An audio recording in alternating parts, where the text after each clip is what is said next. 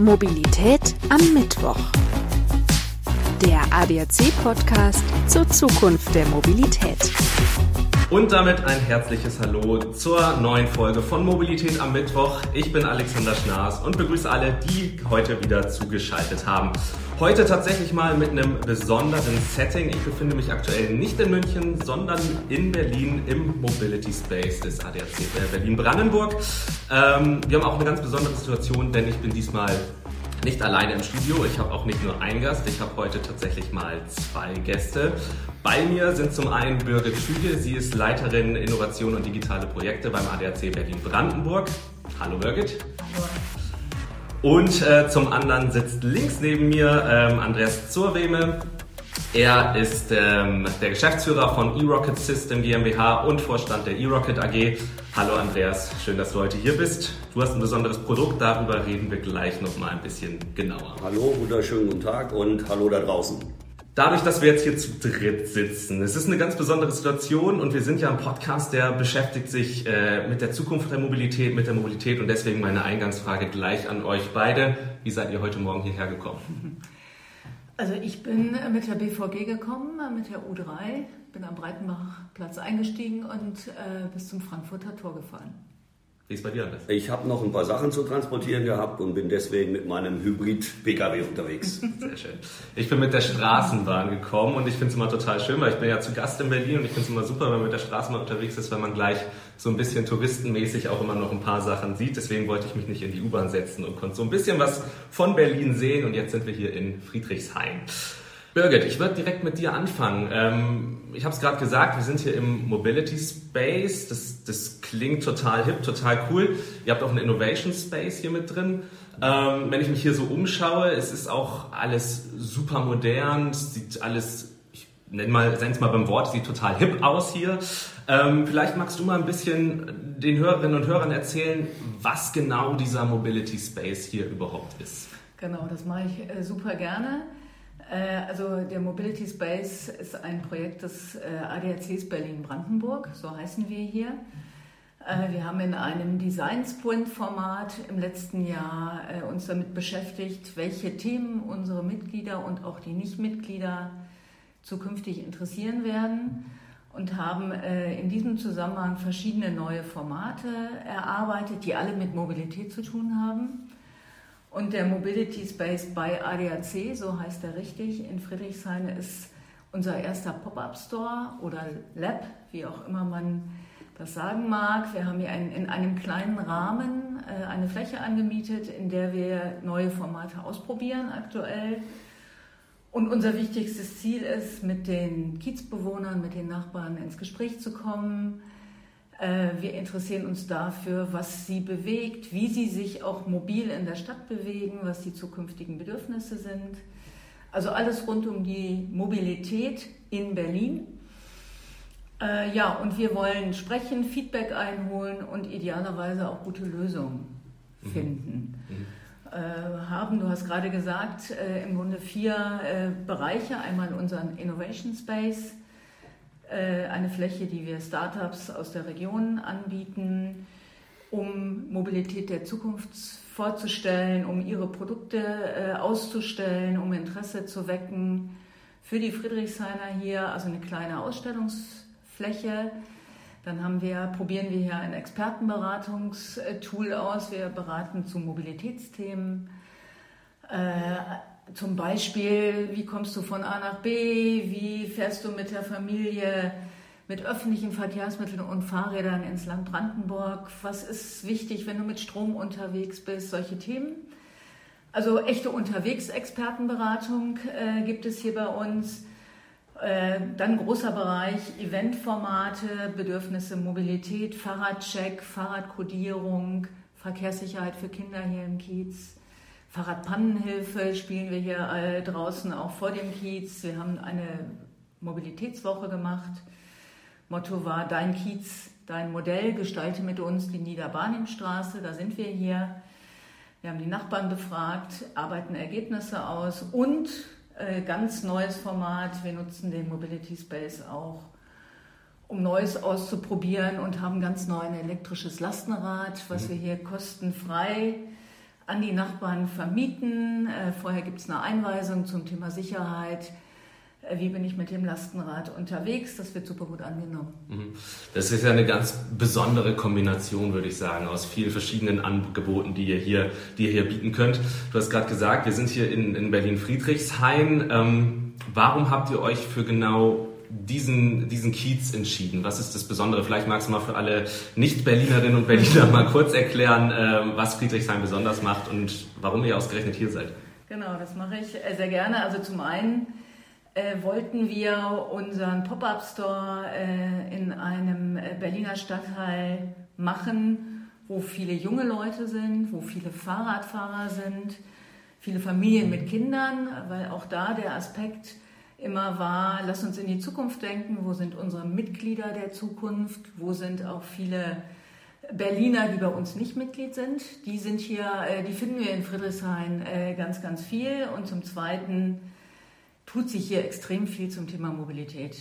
also das sieht man und für die Nicht-Berliner äh, vielleicht kurz zu Friedrichshain. Ähm, hier wohnen ganz, ganz viele Studenten auch, enge Bebauung, äh, die Straßen häufig mit Kopfsteinpflaster, breite Bürgersteige, hier wird Fahrrad gefahren auf dem Bürgersteig, äh, viele Autos in der Stadt, wir sind innerstädtisch, Friedrichshain grenzt direkt an den Bezirk Mitte. Hm. Also heißt, das ist ein super spannendes Testfeld für uns Friedrichshain. Mhm. Und genau deshalb haben wir den Stadtteil gewählt. Mhm. Das heißt, euer Angebot, was ihr hier habt, das richtet sich äh, an, an alle Friedrichshainer und Berliner. Ähm, Gibt es eine, eine, eine Gruppe an Menschen, an die ihr euch besonders richtet? Sind's, also, oder was würdest du sagen aus Erfahrung? Sind es eher Studenten, die hierher kommen? Sind es eher Familien, die hierher kommen? Äh, oder ist es wirklich total gemischt? Also es ist eigentlich ein Mix. Äh, was die meisten eint, äh, die fahren alle Fahrrad und auch Lastenrad, natürlich großes Thema.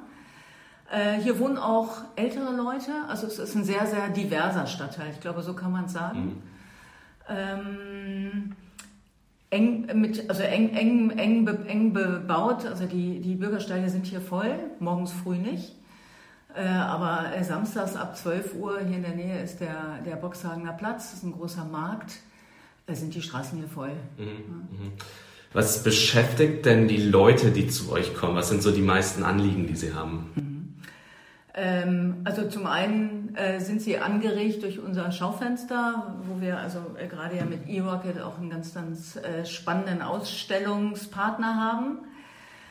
Und wenn wir ins Gespräch kommen, was wir häufig auch vor unserem Mobility Space machen, ähm, kommen wir sehr, sehr schnell zu Mobilitätsthemen, Sicherheit, wie kommen die Kinder gut in die Schule, Warum, ähm, was sind Themen, wo parken wir unsere Autos? Viele haben auch gar kein Auto mehr ähm, und beschäftigen sich auch zum Thema mit dem Thema nachhaltigem Reisen. Wie reisen wir in Zukunft wo, oder und wo parken wir, wenn wir Autos haben, unsere Autos? Es gibt äh, Fragen nach, äh, nach ähm, Private Sharing Modellen etc. Also das Thema Mobilität interessiert vor allem die jungen Familien sehr. Mhm, mh.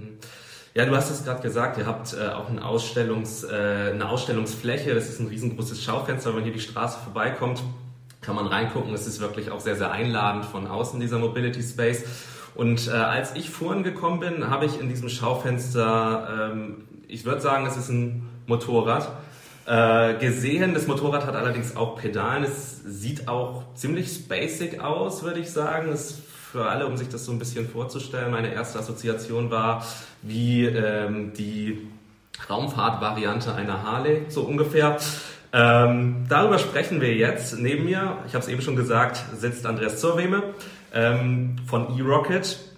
Mm, vielleicht magst du mal eben nochmal zusätzlich zu der Beschreibung sagen, was genau ihr bei eRocket macht und was genau das Besondere an eurem Motorrad ist, was da im Schaufenster steht.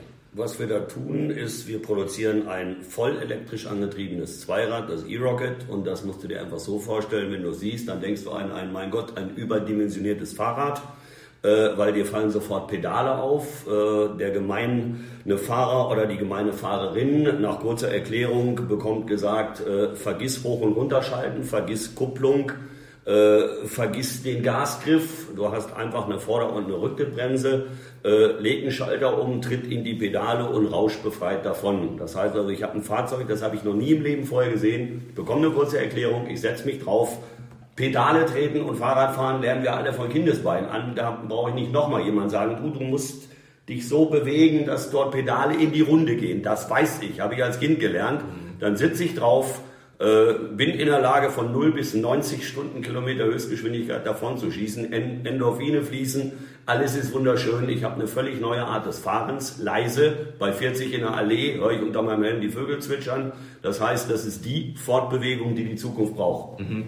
Es gibt ja Elektromotorräder und auch Pedelecs. Du hast aber gerade gesagt, wenn man in die Pedale tritt, kommt man von 0 auf 90 km/h. Das ist natürlich deutlich schneller als so ein Pedelec.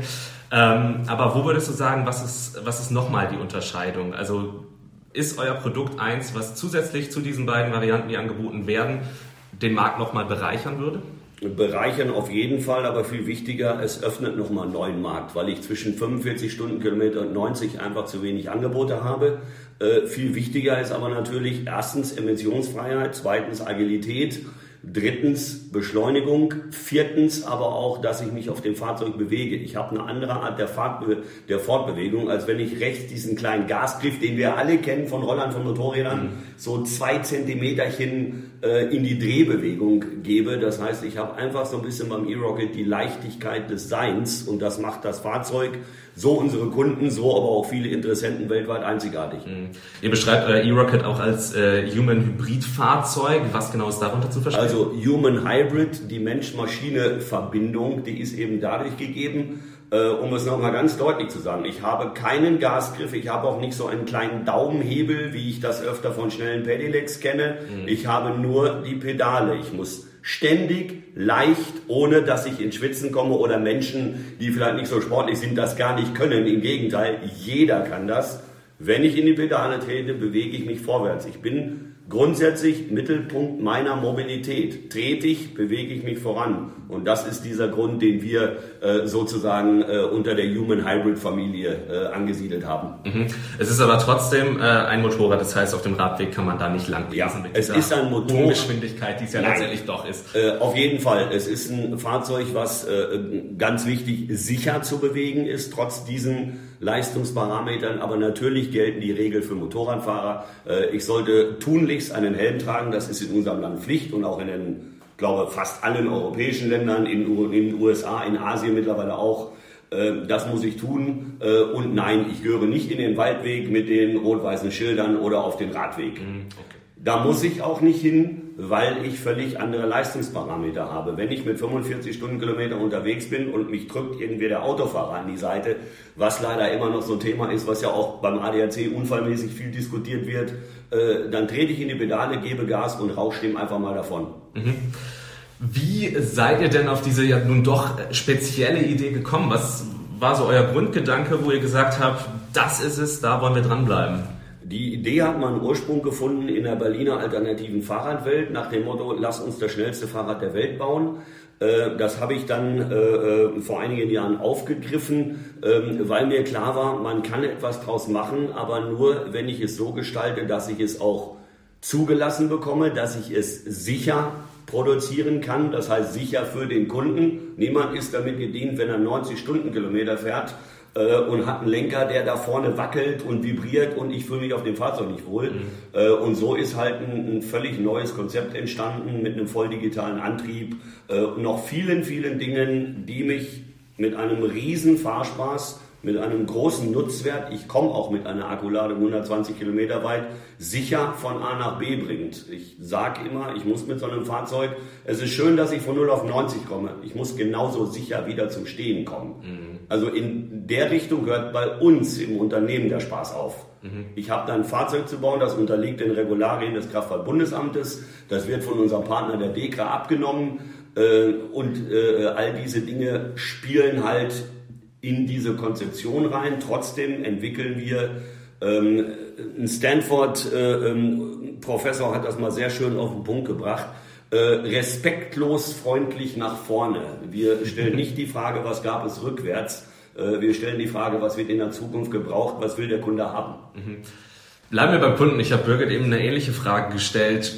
Gibt es eine bestimmte Zielgruppe, die ihr ansprechen wollt oder wollt ihr auch, auch an, an alle, an die breite Masse richten? Also die breite Masse, danke äh, für die Steilvorlage. Ähm, Jetzt bin ich gespannt, was kommt. Ähm, natürlich die breite Masse. Warum? Ich habe, ich wiederhole es gerne nochmal, an unserem E-Rocket keinen Gasgriff. Ich muss da rechts nichts bewegen. Ich habe keine Kupplung. Ich muss beim Beschleunigen oder Reduzieren meiner Geschwindigkeit nicht hoch und runter schalten.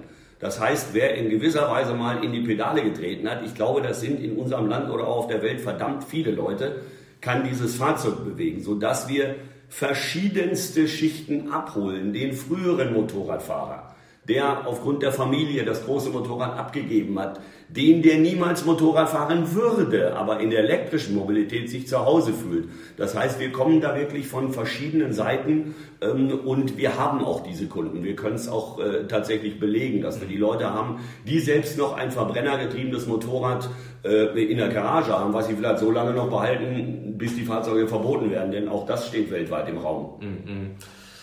Ihr kommt ja aus dem, aus dem Start-up-Bereich. Da würde mich interessieren, ähm, als ihr so in der Entwicklungsphase wart von eurem Produkt, wo waren da die größten Herausforderungen für euch?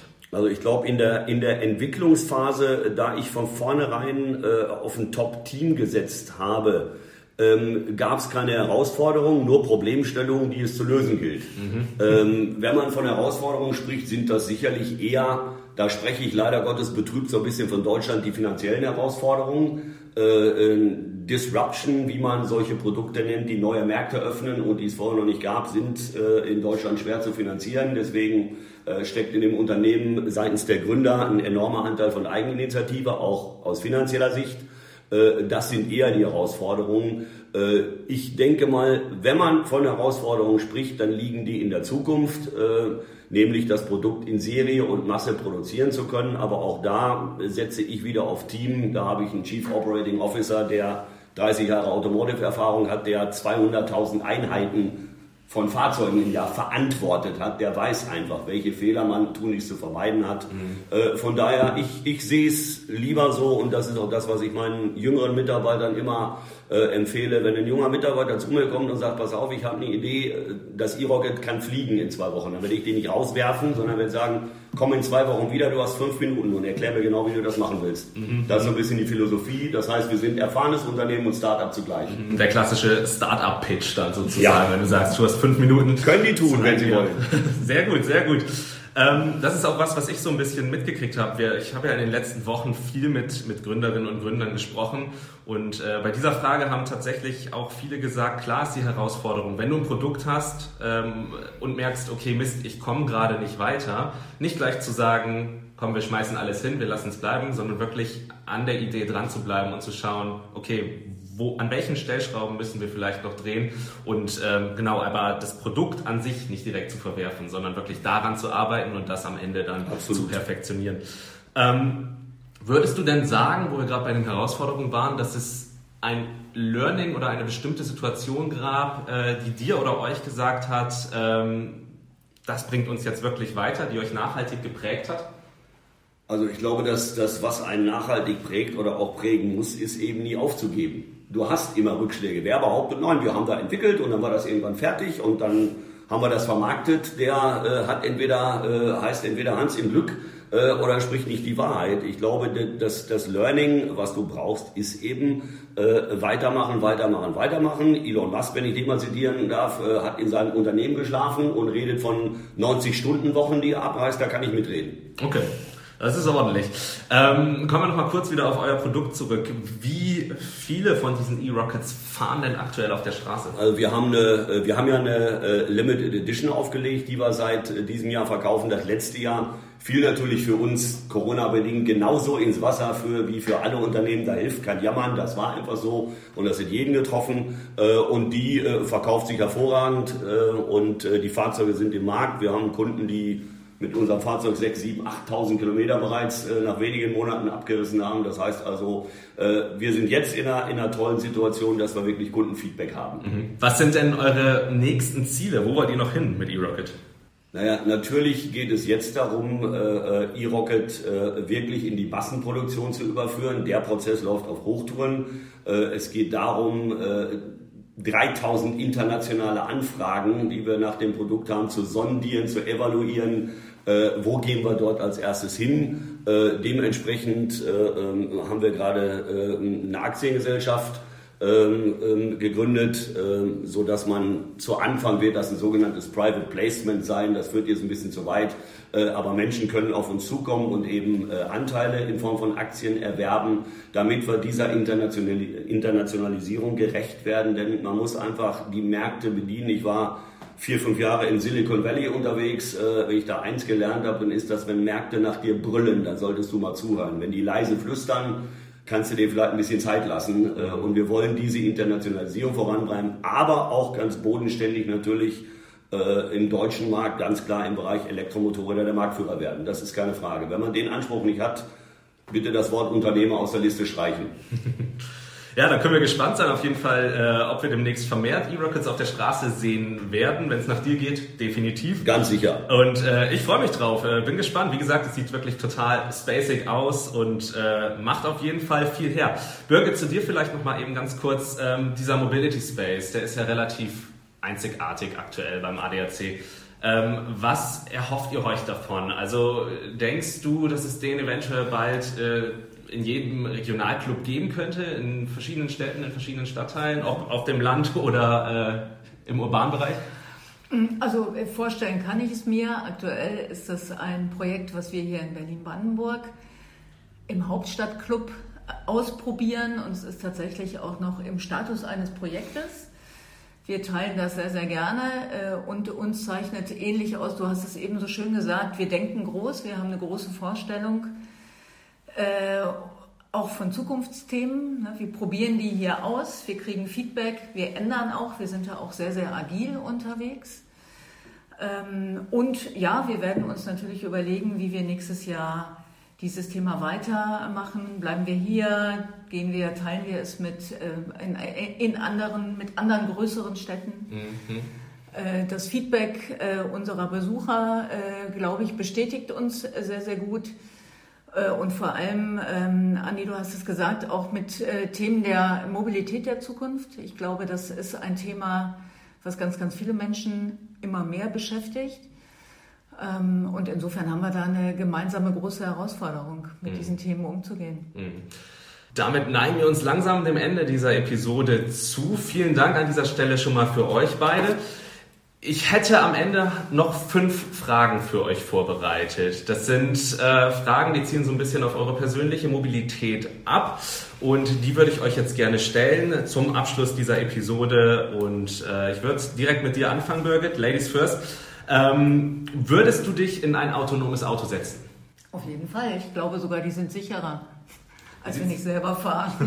Wie sieht es bei dir aus, Andi? Würdest du dich in ein autonomes Auto setzen? Selbstverständlich. Ich probiere alles aus, was in irgendeiner Form elektrisch betrieben ist, sonst kann ich nicht mitreden. was war dein prägendstes Mobilitätserlebnis? Äh, ja, ich fahre auch Hybrid, äh, so wie du auch. Und äh, das, was äh, mich, für mich die größte Challenge war in den letzten Monaten, ich lade nämlich ausschließlich öffentlich, dass ich das perfekt hinkriege und in Berlin nur noch mit E fahre die erste Probefahrt mit unserem Modell Limited Edition äh, von Henningsdorf, Schulzendorfer Straße auf die, auf die Stadtautobahn. Bestimmt ein besonderes Gefühl. Ähm, sollten Städte autofrei werden? Da würde ich jetzt direkt, um unsere Hörerinnen und Hörer ein bisschen zu verwirren, bei dir weitermachen, Andi. Ich würde sagen, nein, es sei denn, es ist angebracht. Äh, ich bin kein Fan von diesen ganzen Verboten und da muss dies passieren, da muss jenes passieren. Ich muss morgen 100% äh, Elektroautos auf der Straße haben und nehme der alleinerziehende Mutter mit Kind ihren kleinen Benzinwagen weg, habe aber am Markt noch kein Fahrzeug, was diese gute Dame, jetzt mal um so ein Beispiel zu nehmen, Gott bewahre, ganz allgemein gesprochen, äh, sich nicht leisten kann. Von daher autofrei als Muss auf keinen Fall. Sehe ich ganz genauso.